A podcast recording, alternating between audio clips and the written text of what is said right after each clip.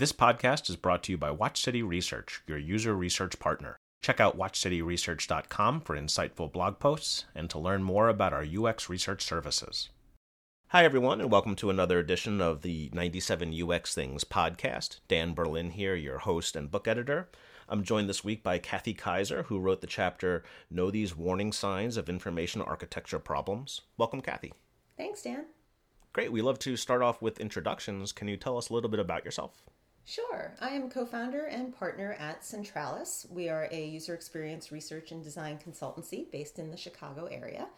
And these days, I spend most of my time running our business operations and working with clients to help them set their research agenda, both in the short term and the long term, um, figuring out what methods and projects make the most sense for the research questions that they are facing. Great. And are there any research methods in particular that you focus on? Uh, we run the whole gamut. We like to have a broad toolkit because the nature of the challenges do vary. Um, we do evaluative research um, focused on products like usability testing, for example, um, and also generative research, which is more um, foundational based on user needs. So, um, ethnographic studies, user interviews, card sorting, um, and we use both qualitative and quantitative methods. Nice. And can you tell folks about your career trajectory? How did you discover UX and, and how did you wind up where you are today? I had a pretty conventional path into user experience, um, if there is such a thing in mm. such a varied field. Um, I have an undergraduate degree in psychology and a master's degree in social science.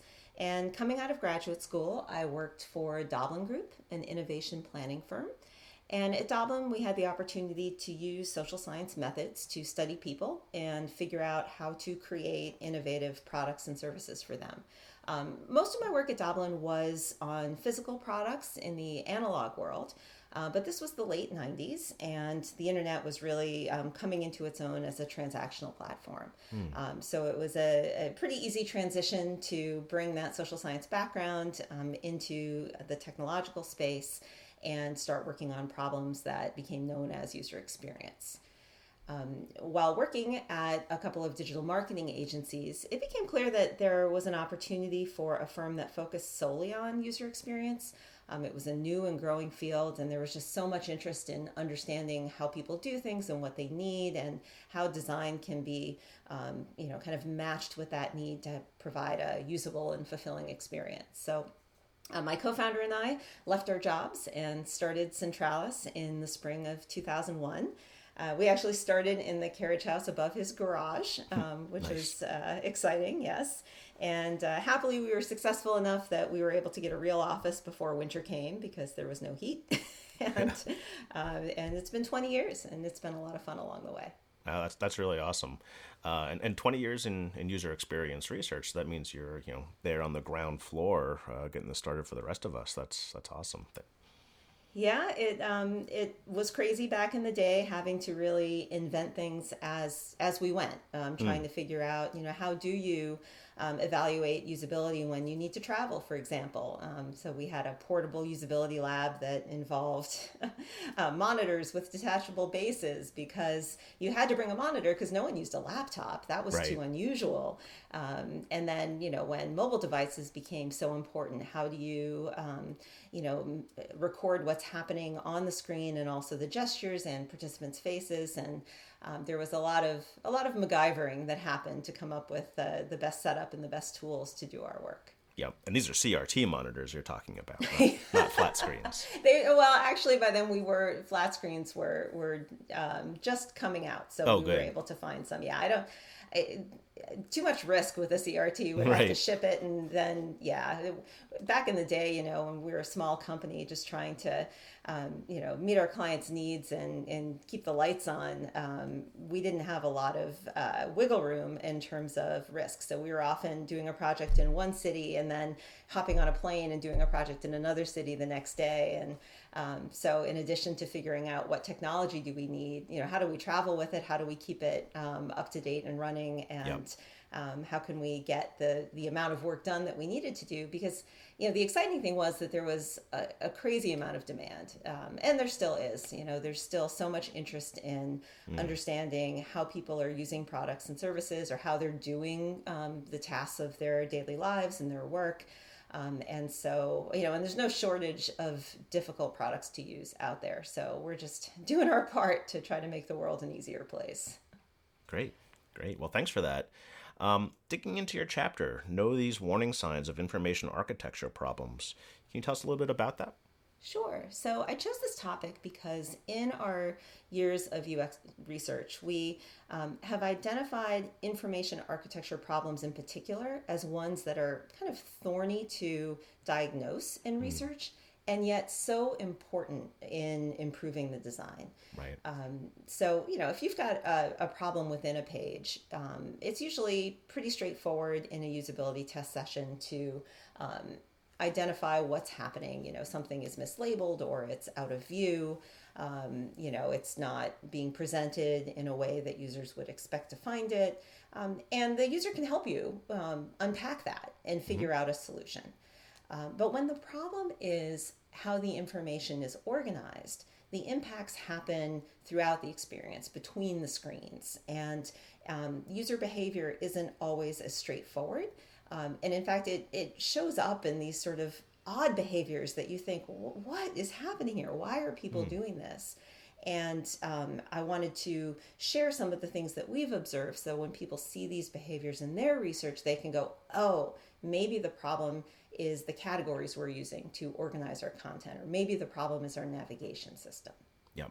And that's great because you know one of the chapters in our book is uh, observing behaviors is the gold standard, and observing behaviors for overt problems is easy enough, but when it comes to organizational and IA problems, uh, those behaviors may not be as uh, observable. So, um, can you tell us a little bit about those behaviors? Sure. So some of the um, the things that we see that um, suggest problems with information architecture are um, driving in circles for mm. example. Mm. Um, this is when uh, a user is working their way towards, um, they, they hope they're working their way towards completing a task. Yep. Um, and yet they are um, moving through pages in a random, haphazard way and often revisiting pages that they have already considered. Um, so they go from step one to two to three and back to one again. They may not even realize that they've already seen that page, um, that they are not progressing towards accomplishing their goal. Um, and when we see this, it is a clue that they do not have a good mental map of how the information on the site is organized. They don't understand the different categories, the, the different rooms um, that they can uh, visit to right. get information that helps them um, progress towards their goal. Um, and it can be a very frustrating and inefficient experience for them um, and oftentimes, what you know, we'll see this happening um, over the course of, I don't know, five or 10, 15 minutes sometimes. Um, and then they'll just kind of throw their hands up and go back to the home screen or the right. start screen of the experience. And, and that's another clue. When people um, feel like they need to kind of give themselves a clean slate and start over, you know that the problem is that they they can't internalize the structure of your information and therefore they can't use it to accomplish their goal. Yep. No that's great. Those are those are very uh, great takeaways for folks to that they can observe in their research um, when when these problems arise. H- how do you get at the the user's mental map when these problems do arise so that you can fix these problems well, the key is to use moderated sessions. Mm. And I, I, know that sounds like, you know, perhaps a, a basic no brainer, but, um, you know, as I was saying earlier, there's such a range of methods and techniques available to UX researchers these days um, that it's really critical to know what to choose for the problem at hand. And um, I know that you know many folks are relying on automated tools. Um, we do quantitative studies ourselves. Um, there are session videos now. There are products that will just record a bunch of live sessions on yep. your site and you can analyze those. Um, and those types of tools have their place. Um, but the key with diagnosing these information architecture problems is that you have to get at what's going through the user's mind. And the best way to do that is in a one on one moderated session. Um, so, you know, it's a standard usability protocol. Of course, you give them a task, you ask them to think aloud, um, and you ask these probing questions um, as minimally as possible and at key moments. And so, you know, our favorite probes are things like, you said, huh?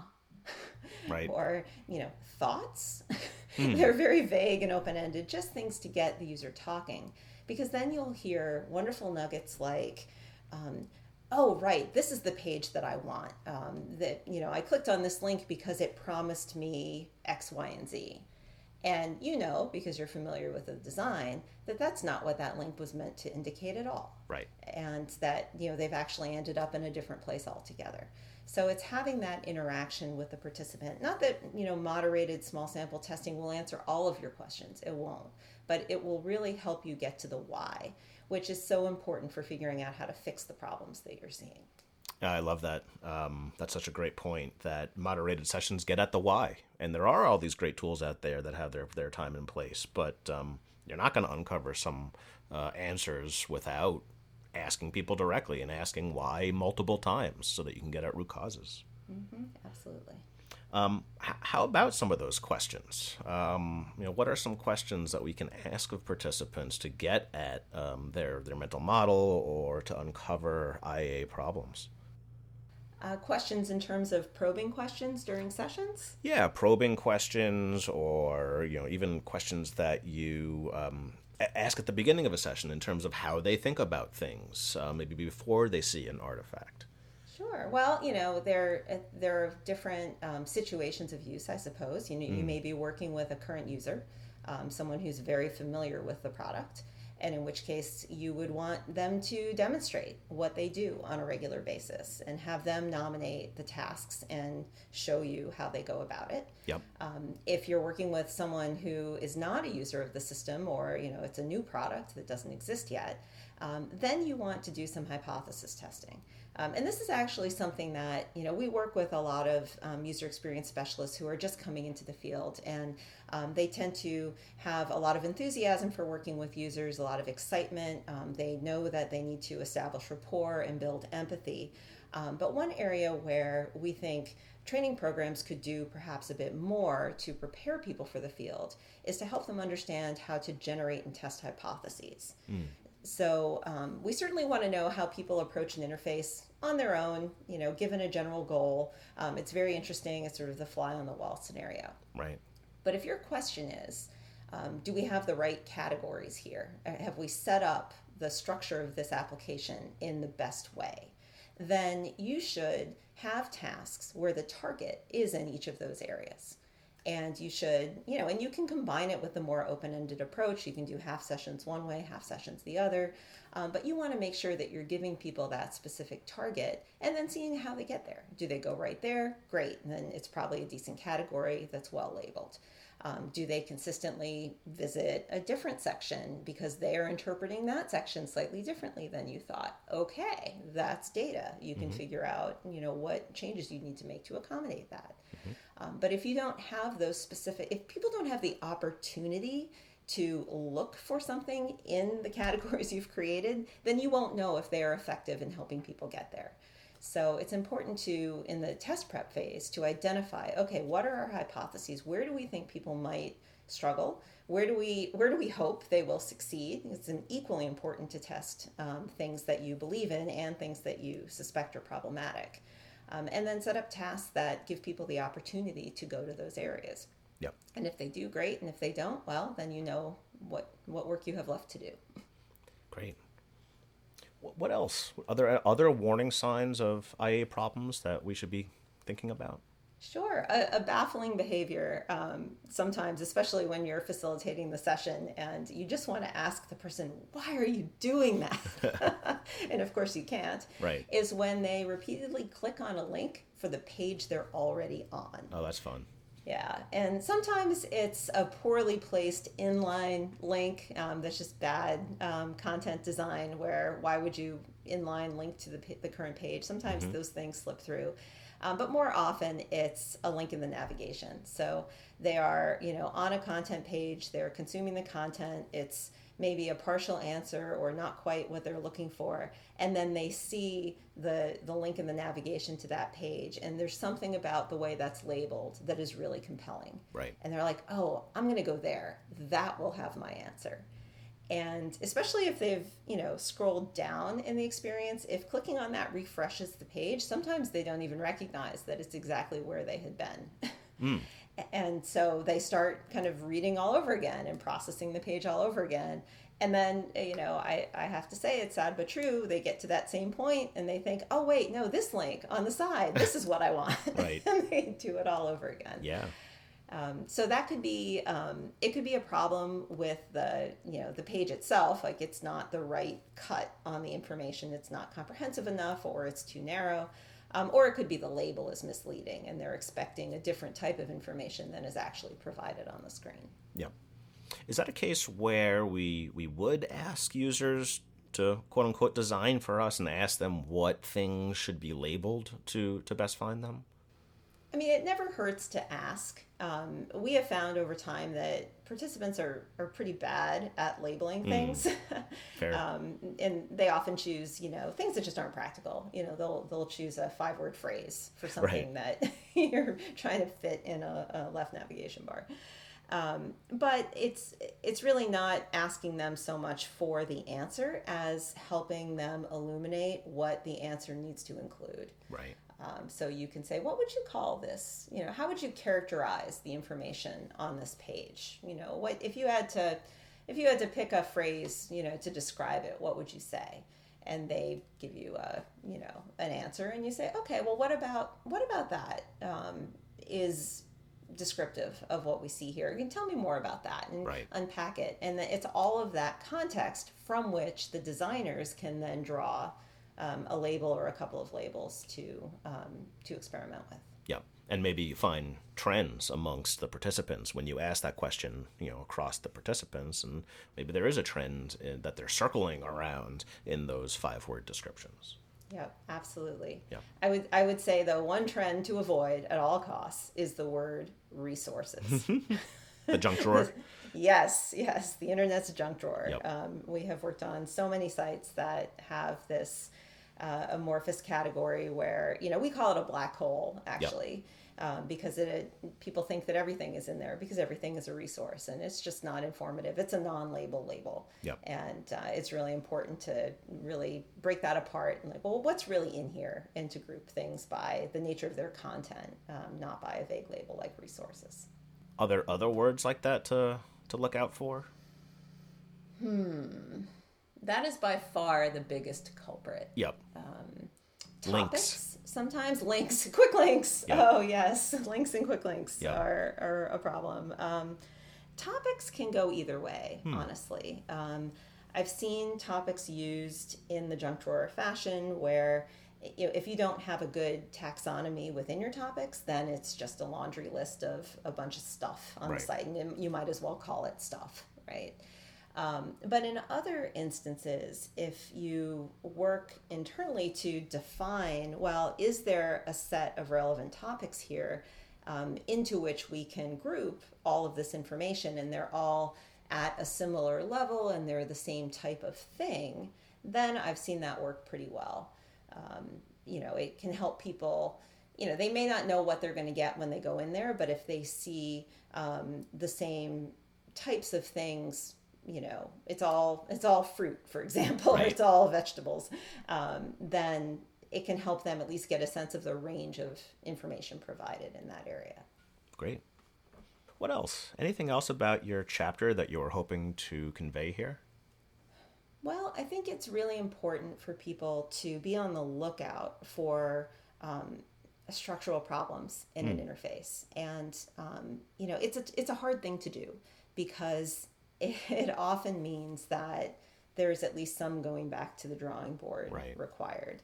Um, oftentimes, even these days, it's it's less common than it once was, but even these days, people look to um, usability testing as a rubber stamp. Like we want to Yep. show that we did it right. We want to do some tweaks, um, and this is when you get the request to do testing a week before launch, right? Right. And think, well, you know, probably there are some tweaks. There always are, um, but what you really should be doing, you know, don't squander your time with users. You know, if if they help you identify a fundamental problem in the way you've organized things, you need to address that. You know, Right. if not in that immediate launch, then as a fast follow up, because ostriching, pretending the problem doesn't exist, just doesn't do anyone any good.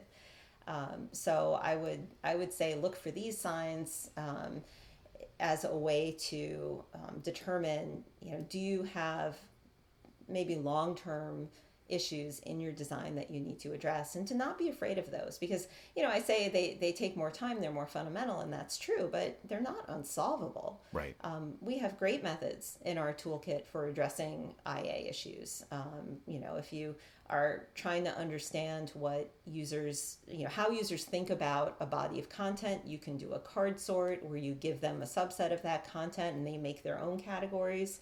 And when you look across participants, uh, statistical clusters will emerge um, that can um, guide your ultimate design of a new mm. IA. Once you have a proposed IA, you can run a tree test to see how effective it is. You can, again, use stats to compare the um, efficacy of one tree versus another. So we, we have the tools to develop strong structures in our applications and to evaluate those structures. So we shouldn't be afraid of the problem. Um, and in fact, the, the longer you don't address it, the, the more problematic it becomes over time. And then you end up with a Franken site that is impossible to use. So yep. um, I would encourage people, if they see these types of issues, to, to hop on that right away and look to, to resolve it as soon as possible. Yeah, and that's that's a great way to turn off new users, right? If they can't use it from the onset because they can't navigate their self, they navigate around, um, then they're probably not going to come back. Yeah, and you know, it, it's yes, they have trouble finding things. That that's sort of the um, the most immediate implication. But what what a bad information architecture is saying to the user is we don't understand you mm. and you need to work to understand us. And people just aren't going to do that. Right. you know, the, the alternative is if you have a structure that um, is easy for users to process and it, it fits with their um, existing model of the domain, then they feel welcome. They're like, oh, this site gets me. Right. This, you know, even if they don't uh, recognize that explicitly, they just feel comfortable. And that's just setting the foundation for a much more successful relationship with the users. Yep. Yep. No, well put. Well put. And thank you for that. Um, the other point that you made, I want to emphasize, is the, the the usability study at the end of your design process. The I think the red flag there is when it's called a user acceptance test.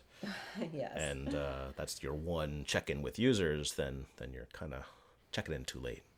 Yeah, it's, I mean, a study at that point in time, in and of itself, is not a bad thing. It is sure. never bad to bring users into the process. Um, but hopefully, it's at the end of a long series of iterative, um, you know, touch points with users from understanding how they do the behavior to begin with to testing yep. an early prototype and getting feedback to um, bringing them in once you have more of the visual aspects and the functional aspects all worked out.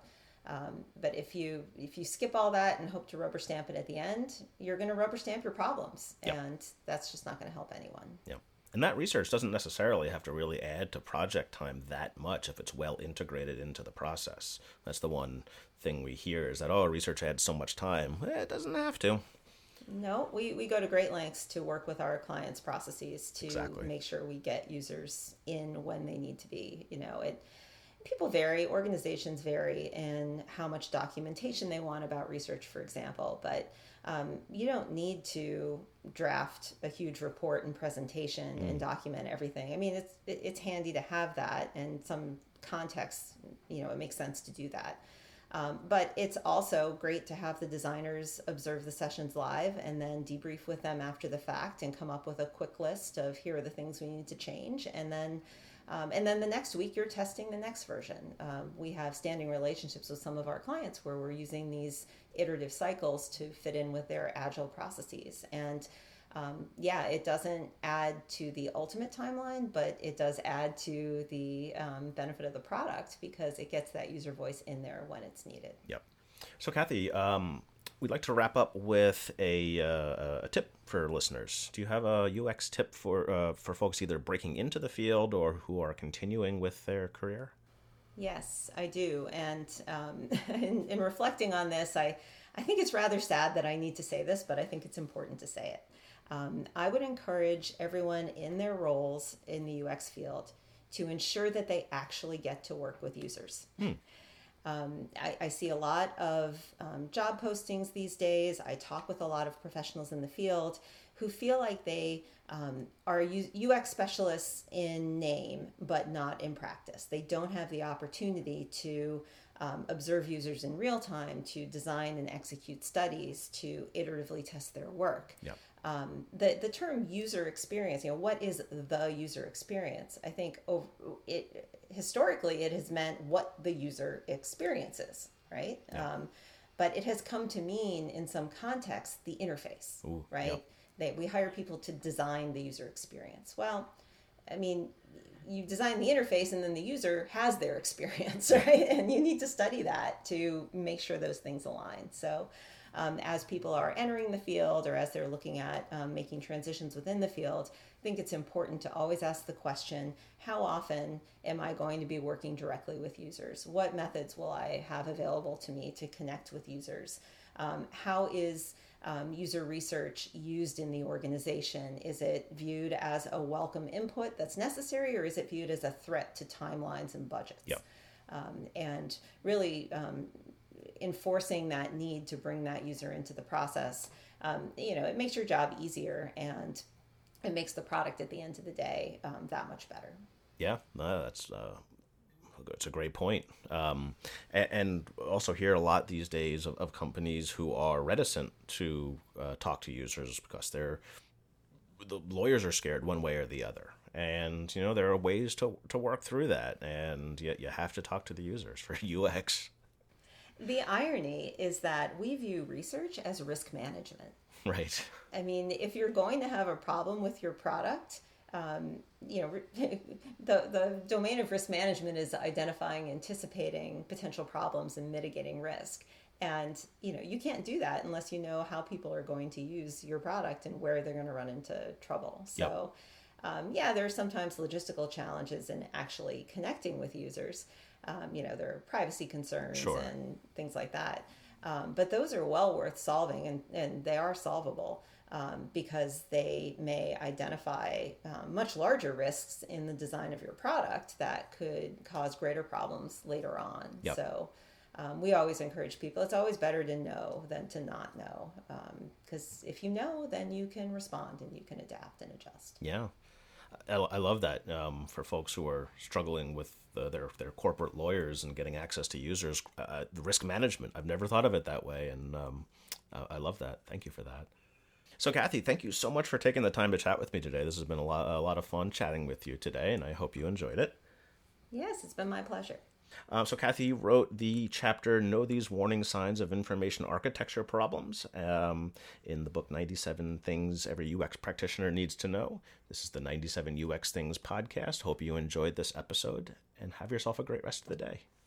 The 97 UX Things podcast is a companion to the book 97 Things Every UX Practitioner Should Know, published by O'Reilly, and all book royalties go to UX nonprofits. The theme music is Iron Lung by King Gizzard and the Lizard Wizard, and I'm your host and book editor, Dan Berlin. Please remember to find the needs in your community and fill them with your best work. Thanks for listening.